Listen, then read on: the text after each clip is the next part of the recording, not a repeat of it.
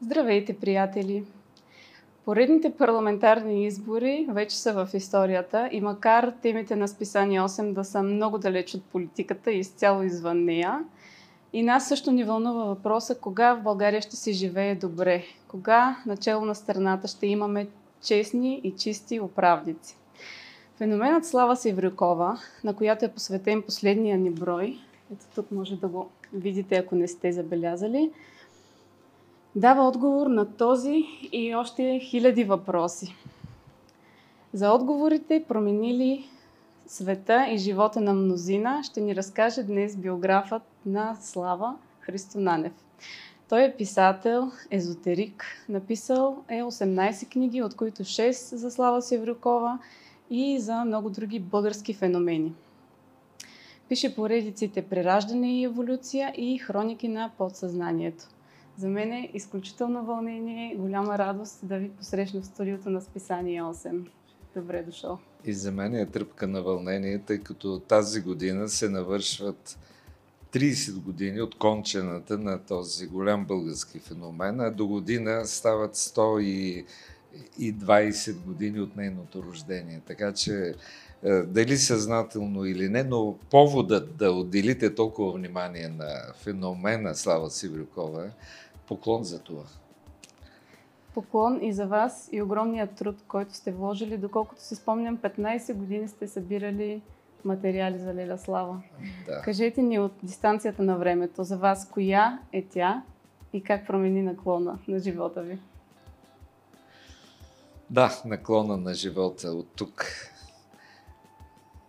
дали наклона или, а, или посоката, а може би и живот към вътрешен полет, бих казал и това, защото докосването до...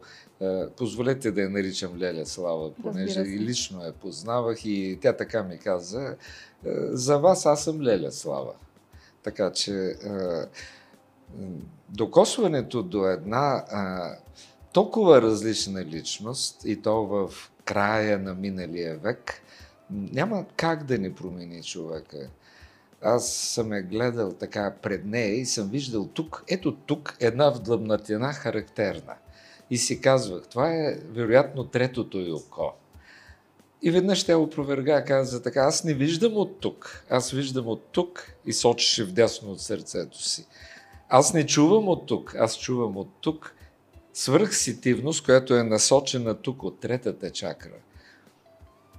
Едва ли учените могат да дадат отговор. Как става това? Една голяма мистерия. Продължава да бъде. Но тя дава отговори самата тя на въпроси, на които учените или поне по това време не са могли да им дадат. И в, в наше време да. също. Ако сега трябваше да започнете да събирате материали да пишете тези книги, какво бихте добавили? Бихте ли променили нещо? А, сигурно. Сигурно бих променил много неща, защото с съзряването на годините и моя поглед към нея е по-различен. И си мисля напоследък, че един такъв гигант на духа може да бъде много по-ясно съзрян от по-голям ракурс. Във времето, тя все по-ясно разкрива себе си през годините. Защото когато си близо до един човек, ти го приемаш до някъде от към битовата страна. Но когато минат годините и, и, и си водил някакви записки и виждаш как някои неща се потвърждават и, и това те кара да мислиш, да се чудиш как стават тези неща, каква е тая сила вътре в човека. Така че бих тръгнал в по-голяма степен сега а, от рекурса на духа, защото Леля Слава държеше много на духовното и духа и това беше един от акцентите. Освен нейният девиз, който беше бъдете добри, честни, искрени.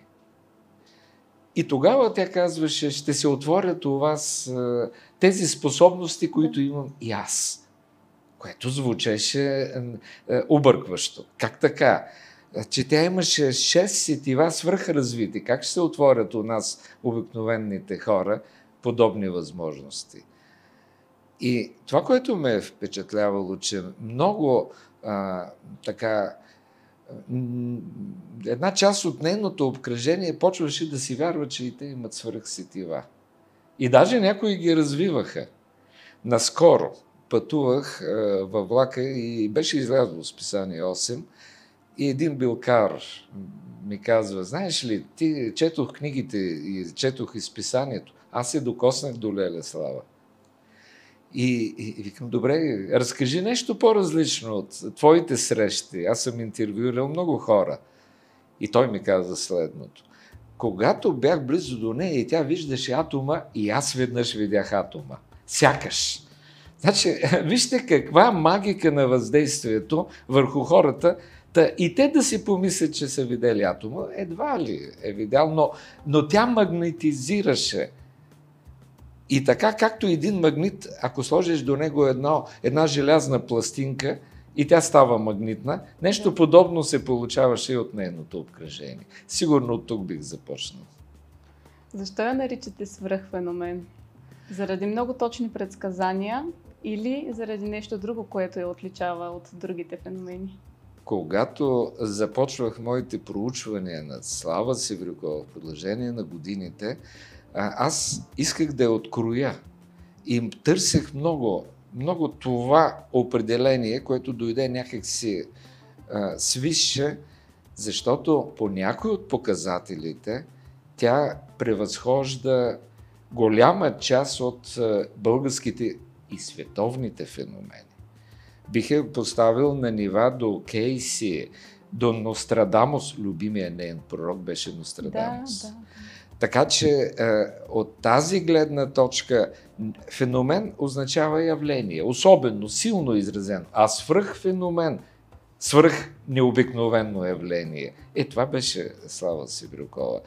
И освен това, когато излизаха тези шест книги, почти не се знаеше за нея в публичното пространство. Да. В научните среди, да, говориш се, тук-там по вестниците имаше, но а, дълбоко в себе си аз търсих а, признанието за нея и затова се спрях на, на това определение, свръхфеноменът слава. При това има една благозвучност. Самото име носи музика. Слава Севрюкова. С, с. Свръхфеноменът Слава Севрюкова. Музиката е още и, и, и се запомня.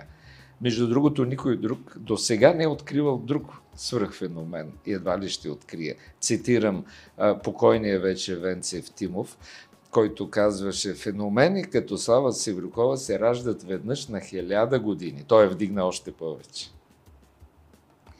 Ще ви върна към момента с виждането на атома. Имаме въпрос от Ганета Сагова. Тя пита как изглежда атома според Слава Севрикова в детайли. А, благодаря за този въпрос, но аз не съм учен, аз съм филолог и един филолог трудно би надникнал в това устройство на тези микрочастици. Атомът до някъде е известен на учените от формулите на Нил Бор – Нилс Бор, е, други изследователи, Опенхаймер и други. Но Слава изследваше по-скоро атомното ядро. Нещо, което на науката не е все още известно напълно.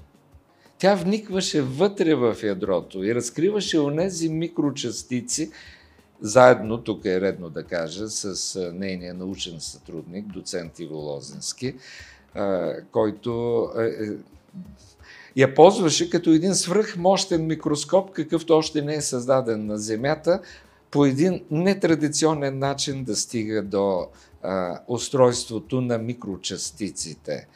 А, те, те виждаха а, съставки на атомното ядро, на лекия водород, някои от които след време а, се потвърждаваха. А, примерно, псиона, учените след време откриха кварките. Да. И, и аналог, аналози, аналогиите са много, много близки между псиони и кварки.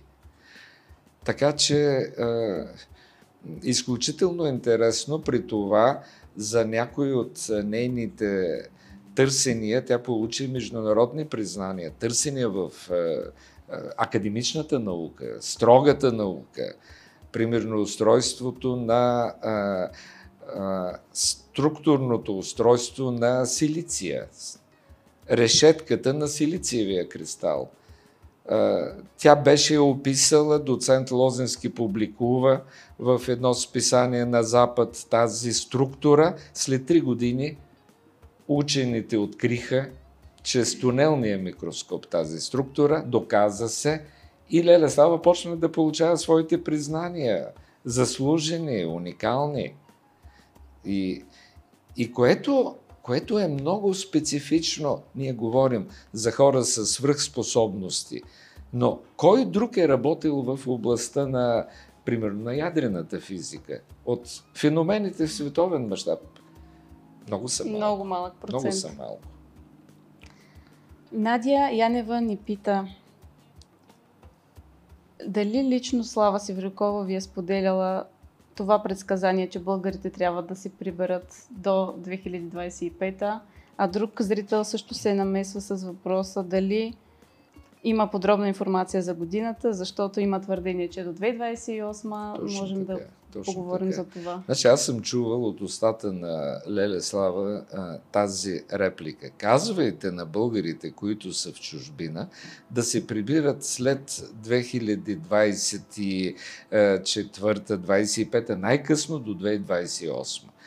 А, след време от а, други хора, които са се срещали с нея, прозвуча и репликата след 2022 година. Може би някъде е съкръщавала този, този срок. Възможно е, възможно е. Но тогава звучеше много необичайно. Какво ще стане? Трябва да се прибират. Обясни ли ви? Не, не. Ще се случат неща, които няма да бъде невъзможно да се приберат, обаче ще бъде все по-трудно. Ето това беше буквално нейният израз. Все по-трудно. Сега се замислям, някога допусках, че глобалното затопляне, че нещата са свързани с покачването на океанското ниво. Един процес, който също е реален и се извършва. И, и, и там ще има особени последици. Но напоследък, покрай коронавируса, май нещата почнаха да се завъртат покрай него и да се сбъдва и това предсказание, тъй като мнозина българи по причината на вирусите се прибират. И не само за това. Те се прибират и да променят България. Убеден съм в това. И, и ще я променят. Да се случи. Ще я променят. Кои други предсказания запомнихте и те се сбъднаха с течение на времето? О, а, лично мене е, ме беше впечатлило нейното виждане за бъдещето на света тогава, когато а, през 1962 година излизат в България първите черно-бели телевизори. И тогава, аз съм от по-ранното поколение, ние се събирахме да видим по домовете на хора, които имаха телевизор опера, да видим какво представлява. И тогава Леля Слава прави предсказанието. Това са ми го предавали хора, които са били свидетели на това предсказание. И казва, о, след време тези черно-бели телевизори ще станат цветни и ще започнат да се свиват, да се свиват като в кибрите на котийка и хората ще се ги носят по, в джобовете. Домашния, Ето. джобния телефон, да. да. Ето, сбъдна се. Или друго предсказание – автомобилите, които се развиват все повече. Тя беше предсказала, че след време, и то в не много далечно време, ще се явят летящите автомобили. Вече има производство на летящи автомобили в Штатите, в Япония. Така че твърде бързо се сбъдват някои от предсказанията. Или ще дойде време, когато а, ще се докаже, че животът е съществувал в космоса чрез научни доказателства. И това не е много далечно време. Да се спомним за онзи а, астероид, който дойде от Марс с следи от бактерии по него, което доказва и се тълкува така, че вероятно на Марс някога е имало елементарни форми на живот. което потвърждава за пореден път. Между другото, Леле Слава виждаше живота в космоса като широко разпространен в най-различни форми. Мене това ме е вълнувало. От тогава до сега.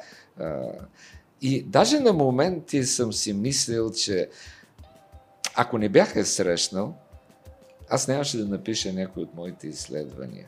Примерно, хроники на подсъзнанието, книга върху да, която точно работя. Това искам да ви попитам. Щяхте ли изобщо да се занимавате с не, тези не, не, не. регресиите и всички останали феноменални явления, Не. с които се, доко... до които се докоснахте? Не, бяхте защото а, след а, срещите с нея твърде натоварващо и необяснимо имах седем срещи с НЛО.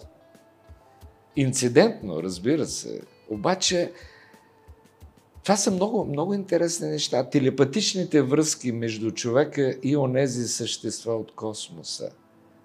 Те комуникират телепатично с нас. Все по-ясно е. При нас телепатията закърнява. А Леля Слава казваше, космосът е изтакан от живот. Те първа ще се разбира това.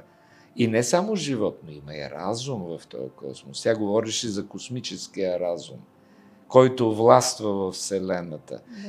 И се, формите на живот са толкова различни, че някои от тях, една голяма част от тях не са хуманоидни, но са разумни. Да, Тя днес говореше- вече имаме съвсем ясни свидетелства за това явление ченалинг. Да. Дали тя може да се приравни към тази група на ченалите и въобще откъде черпи информация? Има много спекулации за тъмни духове, за всичките тези спорове, които започват да се, да се нищят след като стане ясно. Една че особеност на Слава Севрюкова, че тя за разлика от Ванга избягваше да контактува с ду- Да, е духовете важно на да мъртвите. каже. Много Да. е важно. Защото тя казваше, с много уважение говореше за Ванга, но казваше, а, Ванга преди всичко черпи информация от духовете на мъртвите. Хора, които идват с проблеми и с тях си вървят близките и тя издърпва от там информация. Аз казва, избягвам да го правя това по ред причини. Първо, защото а, смущаваме покоя на духовете на мъртвите. Второ, защото те не са надежден източник на информация. И тук а, нещо, което, между другото, аз имах записи на касетофон, това го имам на касетофон записано. Много лош запис. Тогава едни български касети, ама много трудно се чува и даже този филм, който се върти в интернет, го обработвахме 10 пъти, за да се е, подобри качеството на звука. Е, между другото, този филм го предостави е, покойният Венцислав Евтимов. Е, има го сега в интернет, Да. като чукнете Слава Сиврикова, излизат едни нейни интервюта е, от е, един симпозиум по йога. И всъщност тя там остана, че с тези образи, че с едно предаване по централната телевизия, където беше с котенцето, както вие чудесно сте изобразили. Е, похвално за този художник, който така перфектно се е справил е, с е, духа на Леля Слава върху корицата на списанието. И, и не е пропуснал е, котенцето до нея, защото тя обичаше много животните. Много. И, и, и ги, докато говореше, милваше котенцето и си говореше, и те я обичаха много. И, и освен когато се налагаше да се контактува с духове. Все пак тя го правеше. Рядко, но... Понякога се случваше. идваха хора, които идвали са, аз не съм присъствал на Мгм. такива срещи, които а, се е молили и тя беше много добра, от добра душа, избягваше, ама като е помолят в името на доброто и тогава винаги котките ги прибираха в съседната стая, защото те усещат духовете и, и почваха да и са почвали в стаята да подскачат, да ръмжат, да се хвърлят срещу във въздушното. В нищото. Всички, в които нищото, имат котки, да се взират. Да, да Да, за какво Тоест, те имат сетива, бих казал, дори космически сетива, котките. Нещо, от което ние така малко са притъпени напоследък човешките сетива. Напоследък, като казвам, това значи като развитие, като тенденция на нашата цивилизация. Нашата цивилизация е изградена върху петте сетива и върху активното съзнание. Докато тук при феномени от рода на а, Слава, Ванга, Дядо Влайчо, Любомир Вулчев, там са а, духовните сетива. Там е телепа, телепатията. Много Леля Слава беше перфектен телепат. Преди да я поставиш въпроса, тя ти отговаря и ти замръзваш. И дори забравяш за какво си отишъл. Ти олекваш ти си в безвъздушното пространство. изчезват. Изчезват, да.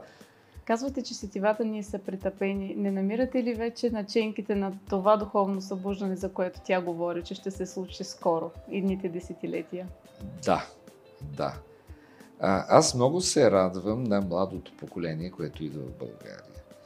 Защото а, вие младите а, първо носите промяната и то се вижда и ще я донесете въпреки съпротивите Дай и Боже. неудачите и отклоненията.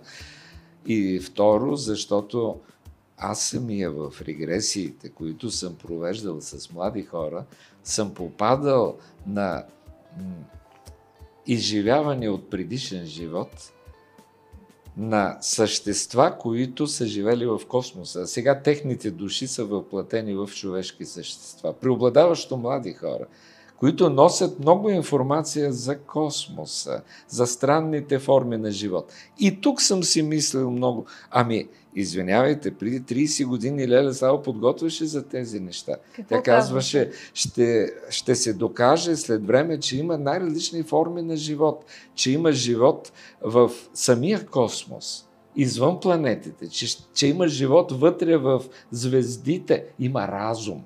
Има разум. За нея космоса беше разумно създание. Той имаше дух и то виж дух. И отделните съставки на, на космоса също с дух. И тя съзираше дух в атома. Атомчето с духа в него. А, една а, особена представа за живота, за света и световете, за материалното и духовното. Има ли материя? Има и дух. Сега, дали е по-елементарно като разум, като проявление, това е друг въпрос. Но има. По същия начин, разум в животните. Ми има, разбира се, че ако щете разум в растенията, има, разбира се. Ето вече това растение. Ако го ударите, излъчванията ще покажат е, напрегнатост. Да. Ако го помилвате и се отнасяте с добро чувство, е, излъчванията ще бъдат съвсем различни. Макар и елементарно това, все пак е, е реакция. И то разумна реакция. Бързам да задам някои от предварително изпратените от зрители въпроси. Надежда Атанасова попита, някой опитвал ли е да въведе в практика и производство на учените опити и постижения на Слава Севрюкова? Кой или ако не, по каква причина? А, твърде много е изпреварила времето си. Твърде аз дори си мислех, че когато а, излязоха изследванията, една малка част, тъй като голяма част от а, откритията на Слава Севрюкова са под сурдинка. Нека да не си правим иллюзиите, че сме разкрили а, много малка част от това, което тя е, до което тя е достигнала. И на този етап а, науката, да, напредва. Да, има пресечени точки. Но, примерно, Леле Слава казваше, ще напредне науката много до степен да, да направи връзка пак материя-дух, т.е. да започне по научен път да се доказва, че човешката душа е реалност. Да бъде заснета със свръхчувствителна апаратура, тъй като според нея душата представлява едно, и то наистина е така, енергийно поле. Духът още по-финно енергийно поле. За сега техниката, визуалните средства за идентифициране, за снемане са още на много ниски нива, но ще напредни човечеството.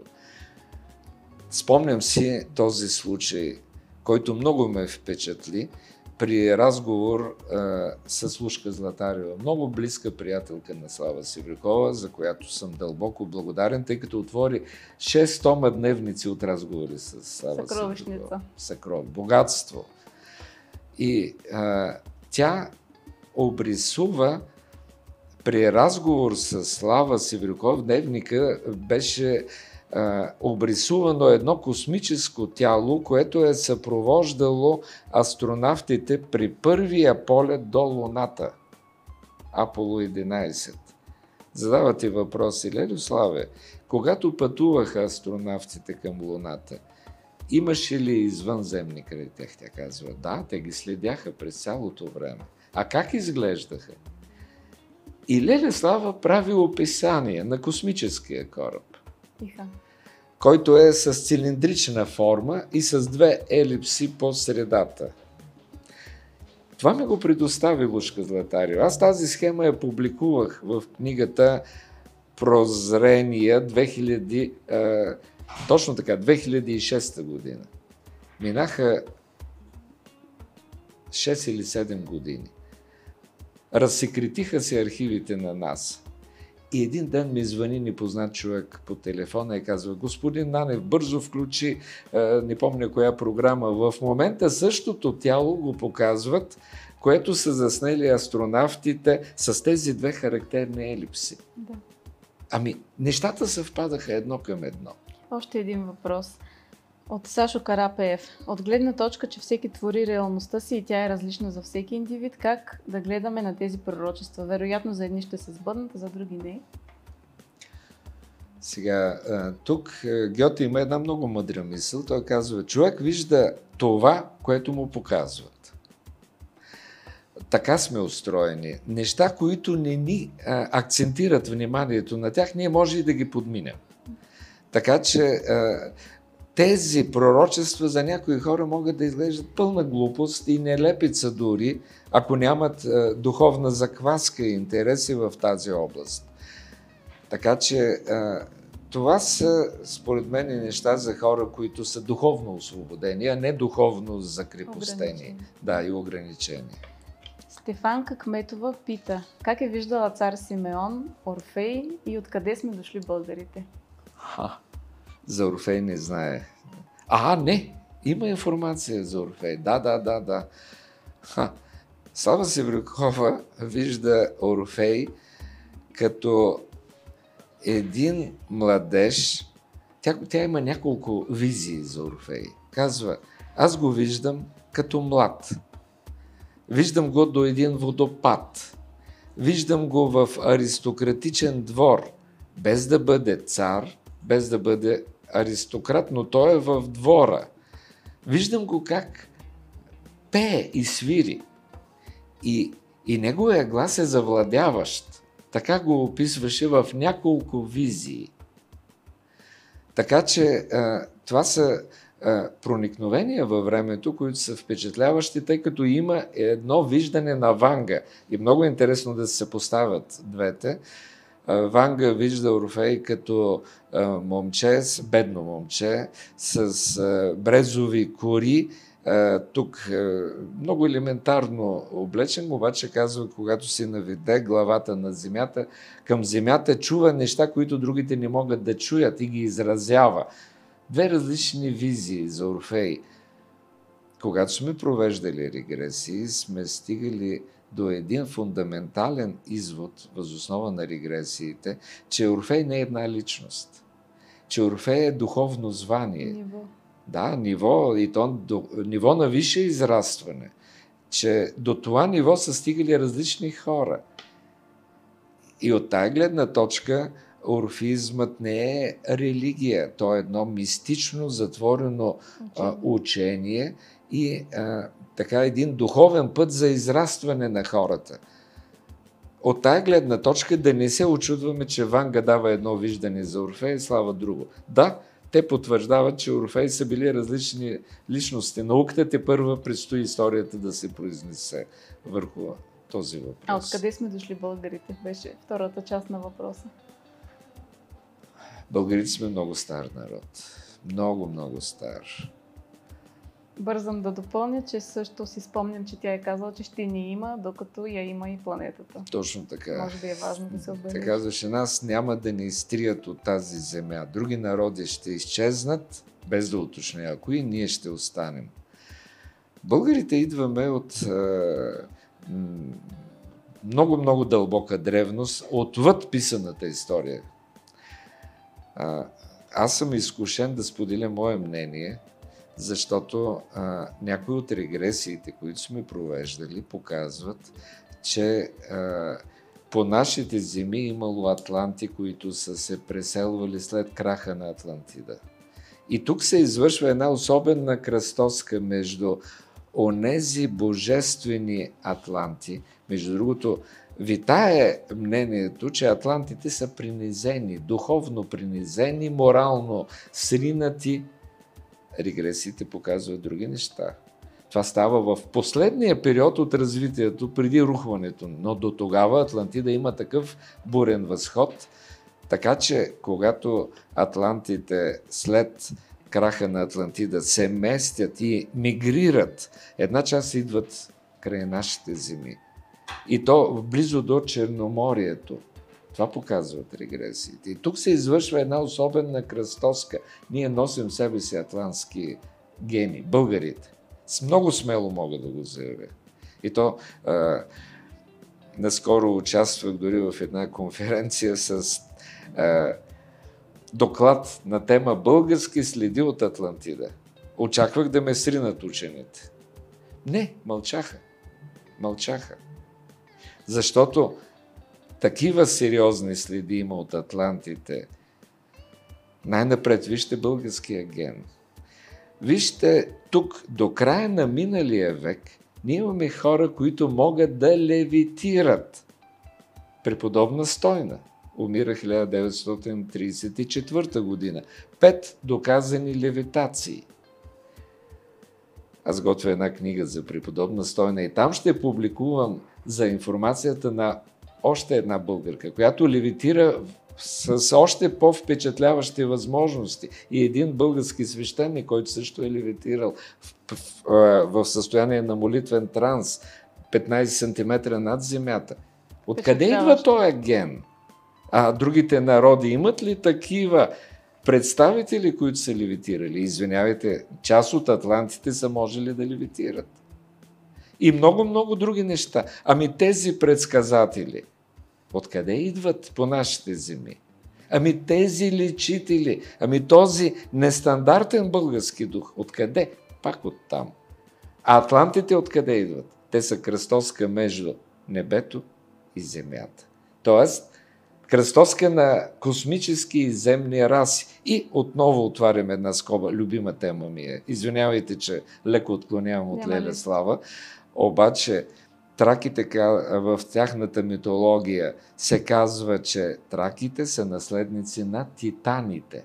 Кои са тези титани? Ако се върнем и погледнем в Библията, ще видим, че Бог прати потопа, за да унищожи титаните, които се смесваха, дойдоха от небето и се смесваха с земните жени и бяха неуправляеми.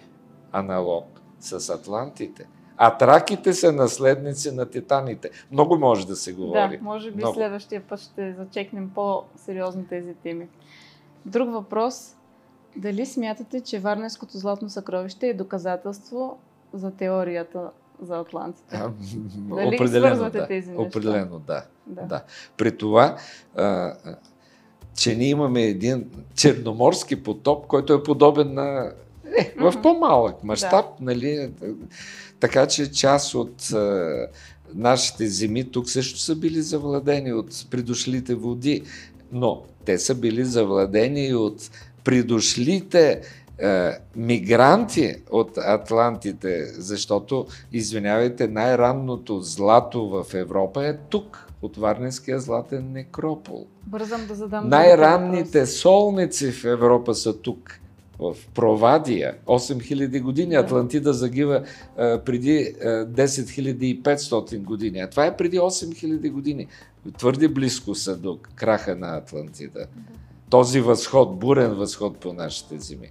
Темата е изключително а, неразработена още. С много страх се гледа на това, но аз се опирам и на регресиите като доказателствен материал, които косвено потвърждават тези исторически разкрития. Бързам да задавам другите въпроси, защото те се множат, а времето ни напредва.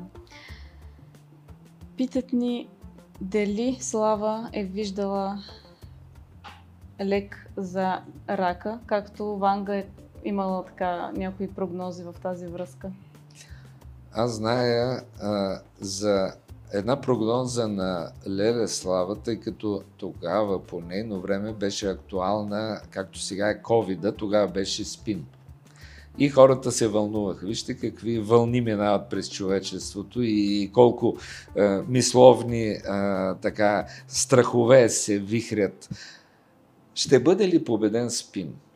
Тогава Леле Слава казваше така, да, аз виждам. Спин постепенно, спинът постепенно ще изчезне, ще заглъхне. Обаче ще се яви нова болест и тя ще бъде много по-страшна от спин.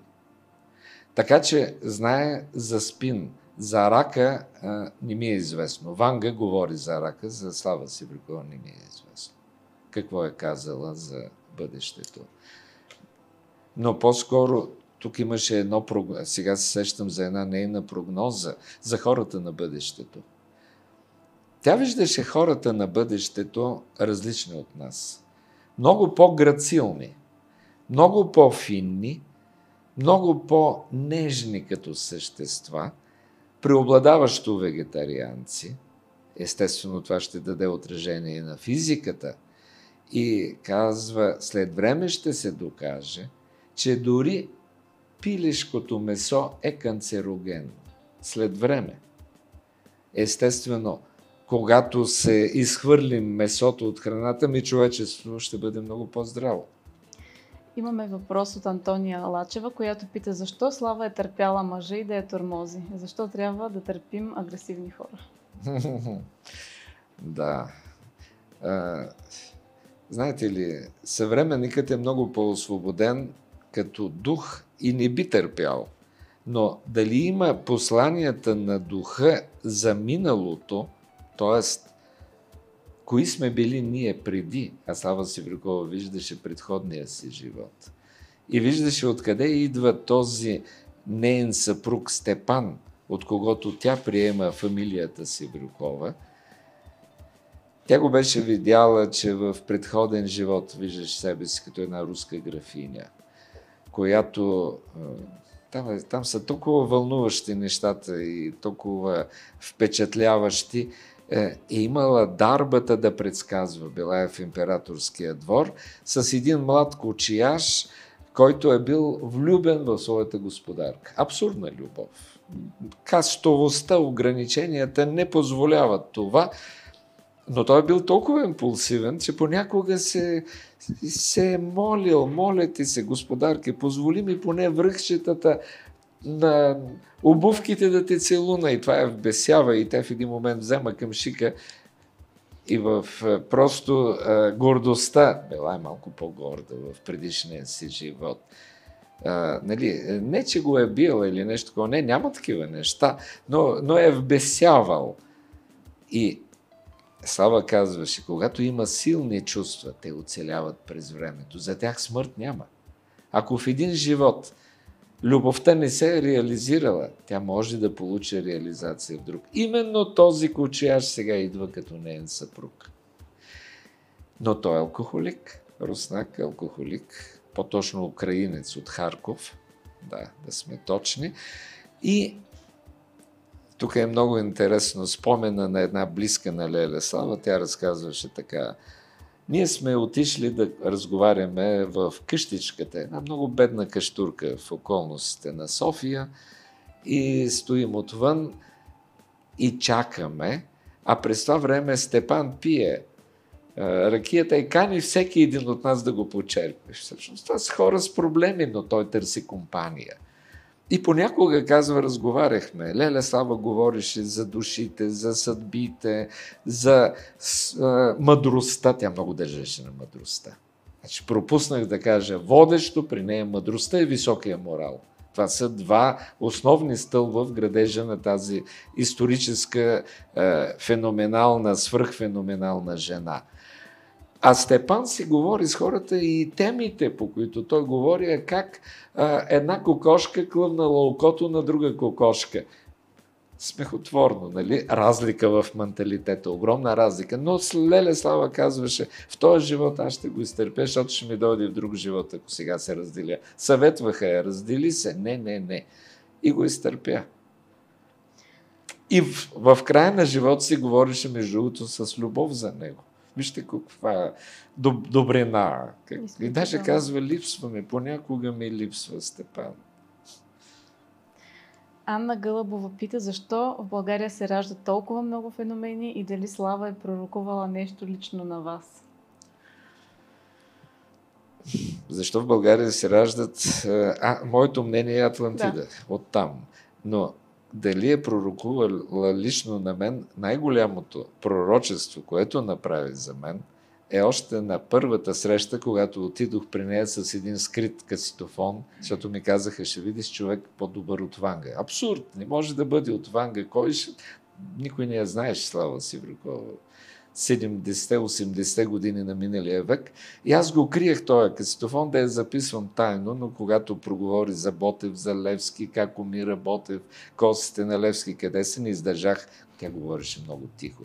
Сложих касетофона на масата и нейният сътрудник един доцент, който работеше с нея, каза, не, веднага махни, тя не разрешава на никой. Лелеслава каза, не, аз му разрешавам записвай. И когато идваш тая машинка, да я носиш със себе си. Тя подсказа. Тази машинка да я носиш със себе си. От това пророчество по-голямо за мен не е имало. Тя даде благословията да я записвам. Пак казвам, много лоши записи, отвратителни. Гласа се губи. Е, по спомени съм възстановявал една голяма част от е, тези разговори. Но все пак това беше...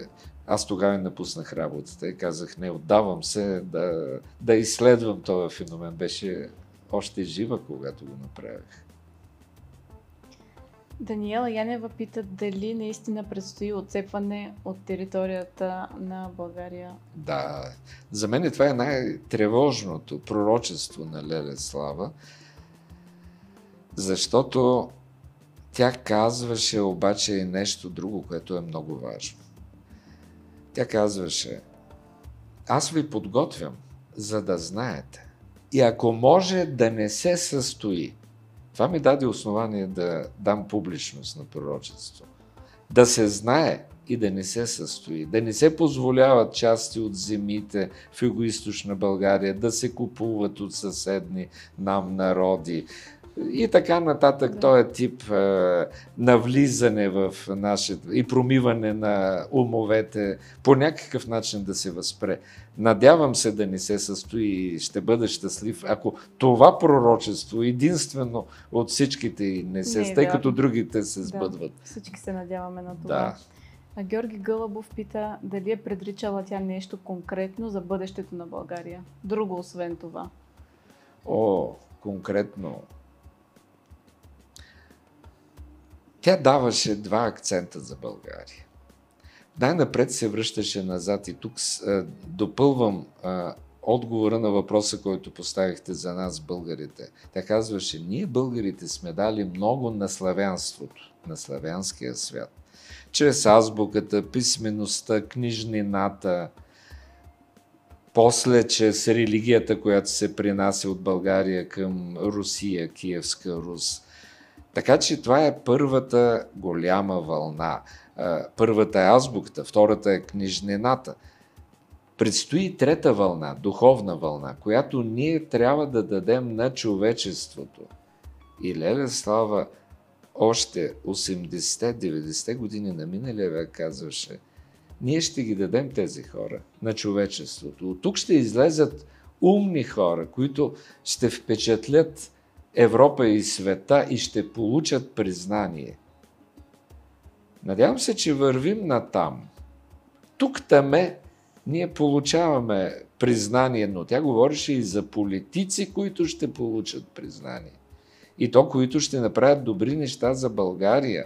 Например, някъде 87-8 година тя дава това пророчество, че тук е природен духът на а, библейския Давид. Тя го виждаше тогава като момче на 7-8 години. Значи сега би трябвало да е някъде към 50 годишно. Не са тия политици, за които си мислите. Те са вече над 60. Ако някой прави асоциации с някой от тях. Може да му олекне.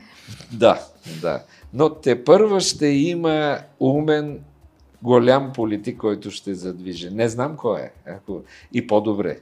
По-добре, по-добре. да не, защото се злоупотребява с тия неща много. Много. Включително предсказанието Ванга ще дойде руса жена.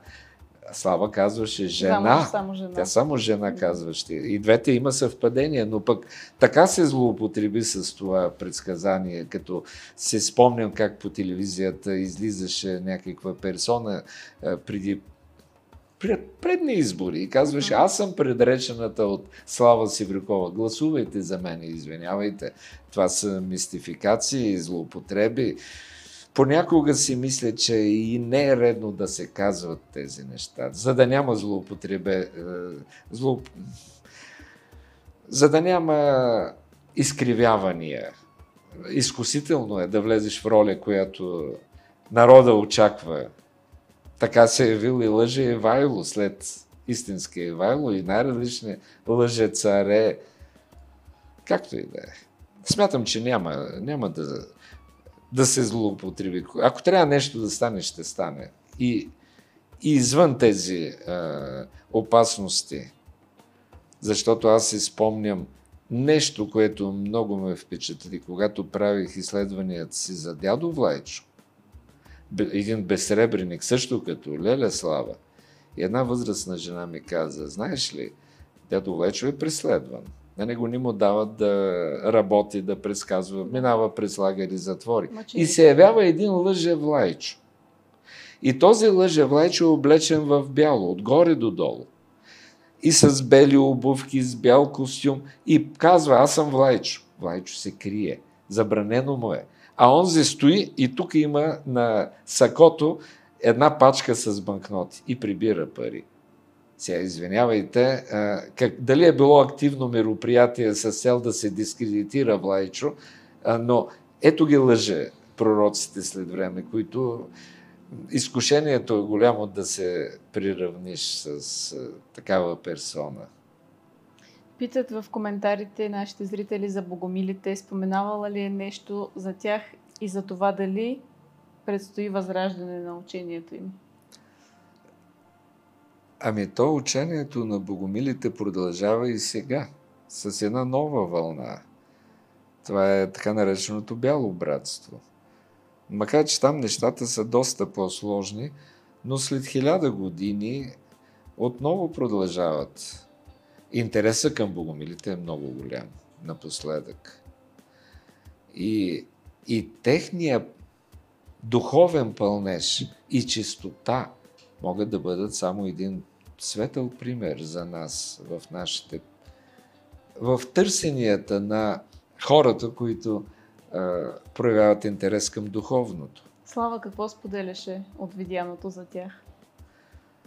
О, тя е помагала доста тогава. Тук е много интересен този епизод, когато се замисли един български филм да се заснеме за богомилите по сценарий на академик Антон Дончев.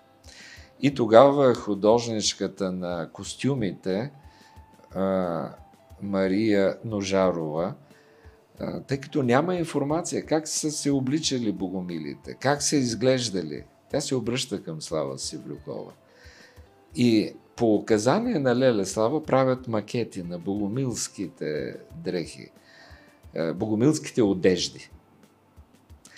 И възоснова на тези нали, костюми е, филма е трябвало да бъде заснет. Обаче нещата се объркват, така и не заснемат филма, но аз съм... Информацията остава. Информацията остава. Да, ние пишейки броя се срещнахме с дъщеря която също е художничка и тя ни разказва Мария това. Да. да. В тази връзка искам да кажа на зрителите, че доста от въпросите, които задават, имат отговори в списанията. Ако желаете, можете да прочетете по-подробно, защото времето със сигурност няма да стигне да отговорим на всички. Аз се радвам тук в момента на това, че а, толкова задълбочен поглед върху Слава Сиврукова до сега не съм срещал никъде. Обикновено се плъзгат журналистите по ефтините сензации. Жълто-кафявата преса. Тя каза това, тя каза онова. Но вие вникнахте в дълбочината. Поклон за това, което сте направили. Благодарим ви много за това признание. За нас е изключително важно точно вашата оценка. Имаме въпрос, свързан точно с академик Дончев, за когото тръгнахме да говорим. Той е виждал писма от чужди университети в Дома на Слава, в които се казва, че хипотезите и за атома са много интересни, но в този момент те разработват друга посока на тези mm-hmm. изследвания. Знаете ли вие за тези писма? Не, за тези писма аз не зная, но си спомням един такъв случай с един български иммигрант в Швеция. Ние разговаряхме с него, той беше научен работник, емигрант. И той сподели. Веднъж казва, говорих с един академик от, Френс, от Шведската академия на науките. И когато са споделили за българската академична наука, този шведски академик казва, вие имате един голям учен в България, ама той владее и духовните сили. Той казва, аз не можах да се сетя кой е той учен. И първия казах Ванга. Не казва, не е Ванга, една друга жена беше. А ние, казва, сме я изследвали. Ние сме вниквали в това, което тя е и продължаваме да работим. Шведската академия на науките. И след време той сподели, аз намерих, е, защото той каза, тя е с очела, Ванга няма очела. И когато намерих снимката на Леля Слава от една публикация му я показах, и този шведски академик каза, да, точно тази жена направи големия пробив и ние по нейните следи продължаваме да работим. По оставеното от нея продължаваме да работим. Така че не знам защо някак си сме длъжници в национален мащаб на постигнатото от Слава Сиврюкова в научната област като признание. Тук смело мога да кажа, че м- трябваше повече да се направи. Аз не съм учен, аз съм филолог, аз съм писател, но научните среди, научните среди много плахо подхождат към това. Ще мине време. Ще се подредят, навярно, нещата. Ками Димо пита, говорила ли е за учителя Дънов, ние вече споменахме малко за Бялото братство, казвала ли е нещо за това, че морето е щяло да стигне до Шумен според Ванга, има ли тълкования на Библията, които са запазени? Ого! Те са няколко въпроса. Но да, да, да, да. Най-напред Ванга и учителя Петър Ванга. Вижте как. Да объркаш слава с Ванга да. не е случайно. Но Слава и учителя Петър Дънов са се познавали. Тя е била млада, родена е 1902 година. И а, учителя е възлагал много надежда на нея, тъй като той е умел да преценя хората, особено с духовния ракурс на своето развитие. И дори е правил експерименти, това е много интересен случай, като веднъж и казва така, сестра Слава, аз ще се излъча с духа си един ден от седмицата и ще дойда пред теб. Ще си видим в края на седмицата. И ти ще ми кажеш кой ден, от колко часа аз бях при теб чрез духа си. Това ми го е разказвала лично Леля Слава. И тя казва, както се стоях един ден край печката, беше сряда, някъде около 2 часа след обед, и усетих един мощен дух, който идва към мен. Сега тя правеше едни особени движения, когато искаше да материализира дух. Тя казва, аз направих, прави едно рязко движение, нали, подадох му енергия и видях, духа почна да се откроява. И попитах, ти ли си брат Петре? Петър Дънов, брат Петре, обращение сестра, брат. Той каза, да, аз съм. Пиши. Аз казвам, не намерих нищо, до печката имаше един вестник, откъснах края на вестника и с един молив записах. Сряда, 14 часа, среща с духа на брат Петър.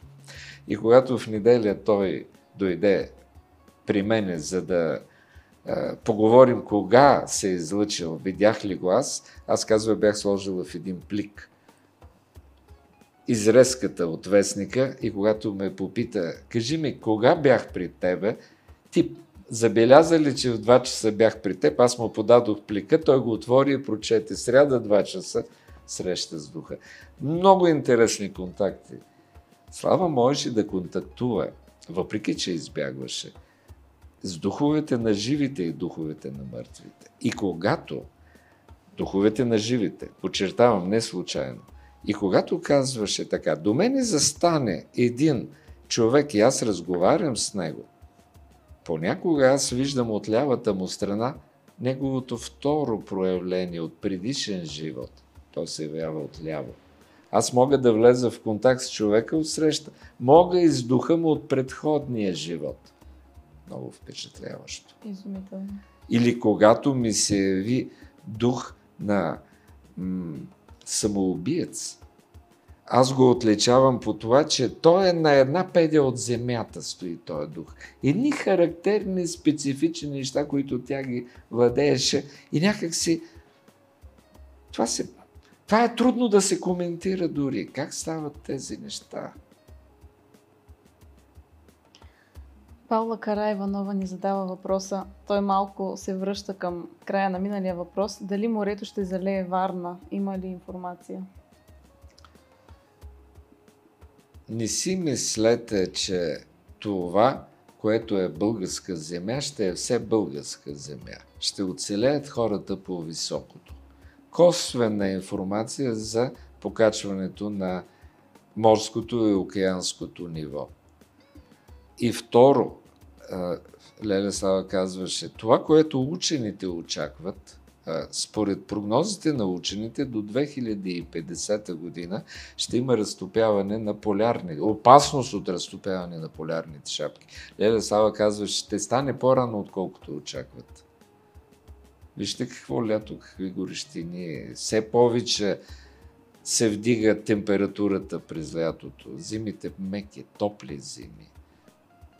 Настават процеси, които но пък има един друг момент, когато според, пак цитирам някои научни изследвания, ако ние стигнем до рязко покачване на температурата на Земята, това пък може да доведе до втори ледников период, защото може да се обърка а, течението Гълф стрим, което минава и носи топли води към Европа. И една такава промяна може да да настъпят непредсказуеми, дори катаклизмени промени с климата на Земята. А какво е казвала за пътя на, на душите след смъртта на физическото тяло? Пита ни Пепи Петров. Леля Сава казваше така. Душите не се променят много след смъртта на човек. Ако ние си мислим, че един пияница, алкохолик ще отиде в отвъдното и ще стане мъдрец, лъжим се. Той си остава същия. Той не се променя. Промяната е бавна. От живот в живота. Тя беше убедена, че съществува прераждане. И тя виждаше е, предходните животи без регресия. Божа дарба е то велика. Как е виждала основата и появата на религиите? В частност, може би да поговорим за християнството. Тя говори за, да. за минали живот и в същото време апелира българите да изповядват православното християнство. Как се случва тази сплав? Слава Сиврикова виждаш, че най-ранното християнство е свързано с идеята за прераждане историческите документи го доказват. На поредици от събори се води голяма борба, за да се изчистят всякакви навии, свързани с прераждането. Но едва чак през 6 век идеята за прераждането се обявява за ерес. Тоест до 6 век все още някак си се е съвмест... са се съвместявали тези тенденции. Слава Северокова, пренасяйки се напред във времето, а никой друг, защо я нарекох и свръхфеномен, никой друг ясновидец, Тя се обиждаше, даже ако и казваха гледачка. И тя казваше, аз съм една тръба във времето, аз се пренасям във времето. Та тя виждаше как след време християнската религия ще се върне към ранните си устои. Ще дойде време, когато ще започне едно померяване с идеята за прераждане. И дори, според нея, след години ще се изучава прераждането в учебниците. Много интересно. При това тя виждаше сливане на отделните клонове от християнството, така наречения икуменизъм и оставяне на една единствена християнска религия, при която водещо ще бъде православието. Тя беше вярваща, силно вярваща, но не догматично вярваща. Затова при нея ходиха и свещеници. Тя си говори с проблеми, хора са. Човек, когато е в беда, забравя за догми, канони и търси помощ. Да, да погледне там, да види как ще, му, ще го спаси. Каква според нея е изконната мисия на българите? Какво сме дошли да дадем на света? Ние леко загатнахме за това, да. че е, много отговорна е българската мисия и много трудна. Леле Слава казваше, тук се прераждат извисени духове и принизени духове. Защо, Леле Славе? Защото битката между извисените и принизените дава възход. Така че тук по нашите земи много бързо се расте в духовен план. Така че след време реализацията на българската мисия ще бъде в съхраняването на духа. духа. Тук българският дух никога няма да бъде изтребен. Казвам го, не цитирам Слава Сиврикова, това е дори и мое становище. Толкова специфичен, толкова оригинален народ, различен от всички останали. Нас не могат да ни претопят, нас не могат да ни рамкират. Ние винаги излизаме като живака. Не можеш да го задържиш между пръстите. Той ще се плъзне и, и е метал, течен метал. И особен дух български. И този дух ще променя света. Както някога, че с богомилството сме променили съзнанието на човечеството, защото богомилството идва от нашите земи. Така и сега те първа ще променяме. Нещо, което вдъхва много упование, вяра, сила – Леля Слава казваше, ние няма, не си мислете, че в бъдеще ще бъдем народ ей така и сочеше надолу. Напротив, ние ще бъдем народ така, но ще минем през някои премеждия. Е, сега вървим през тези премеждия. Определено. Да. А да минем в един по-общ план. Как вижда развитието на цивилизацията? Как ще изглежда човека на бъдещето? С какво ще се занимава той, според нея? А, няма да има втори потоп, огнен потоп. Защото се говори, нали, задава се втория, то ще е огнен, войни, унищожения. Няма да има а, трета световна война в вида, в който си мислим, че може да се проведе една война. Т.е. с танкове, с ракети. Не. Тя се води и сега продължава тази война. Но човечеството ще се променя все повече и като менталитет, защото при едно пренасене напред в 3000-та година, Слава Сиврюкова беше споделила това. Аз пътувам напред във времето и виждам сградите. Няма да се строят сгради по-високи от 4 етажа. Защо? Защото земното енергийно поле нас не подхранва. След четвъртия етаж ние губим част от силата на Земята. Това за сега не се знае. След време хората ще го разбират и ще имат ниско строителство, както е сега в скандинавските страни, до 4 етажа. Така че това е част от промяната на бъдещето. Връщане назад към сензитивността.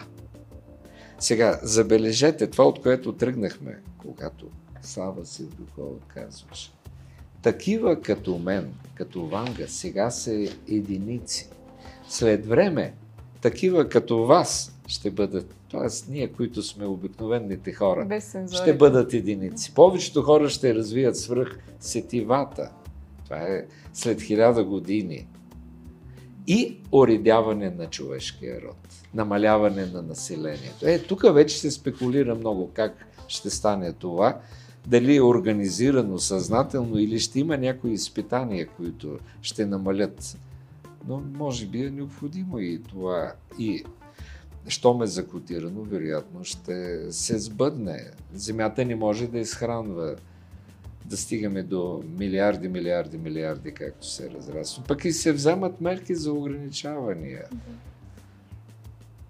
После завоюването на космическото пространство.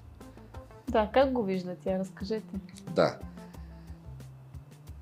Ние, казва Слава Севрюкова, ще стигнем до някъде при прохождането в космос. Ще стигнем до Марс, до близките планети и по-далеч. Но в един момент човечеството ще спре своята експанзия към космоса, защото то е безсмислено. И тя виждаше извънземните, които идват тук. Тя казваше, летящите чини са принизена цивилизация.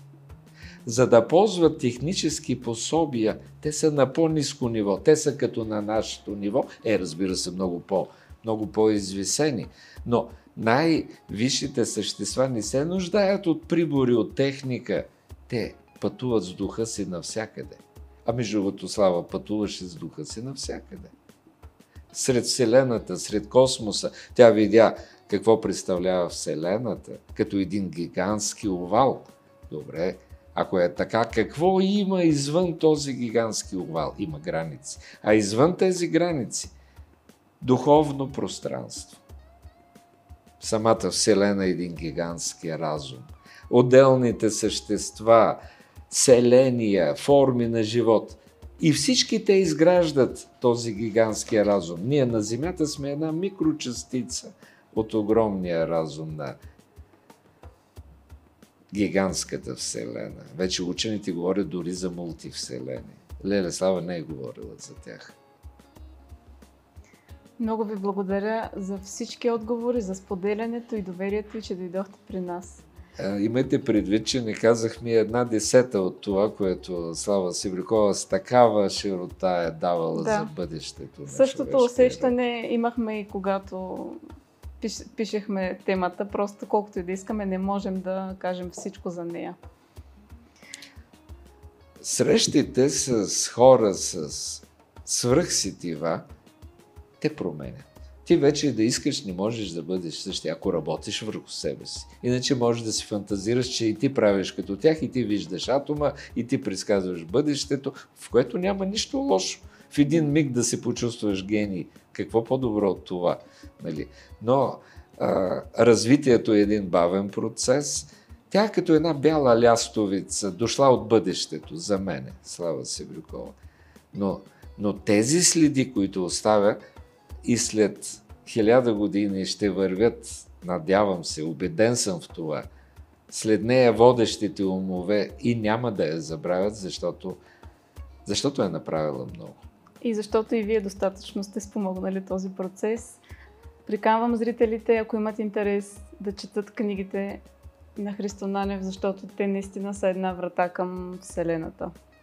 Много ви благодаря за всички зададени въпроси, за това, че ни гледахте. И аз благодаря за силните слова, но да работят върху интуицията си и да вярват на интуицията си, ако тя е разработена достатъчно.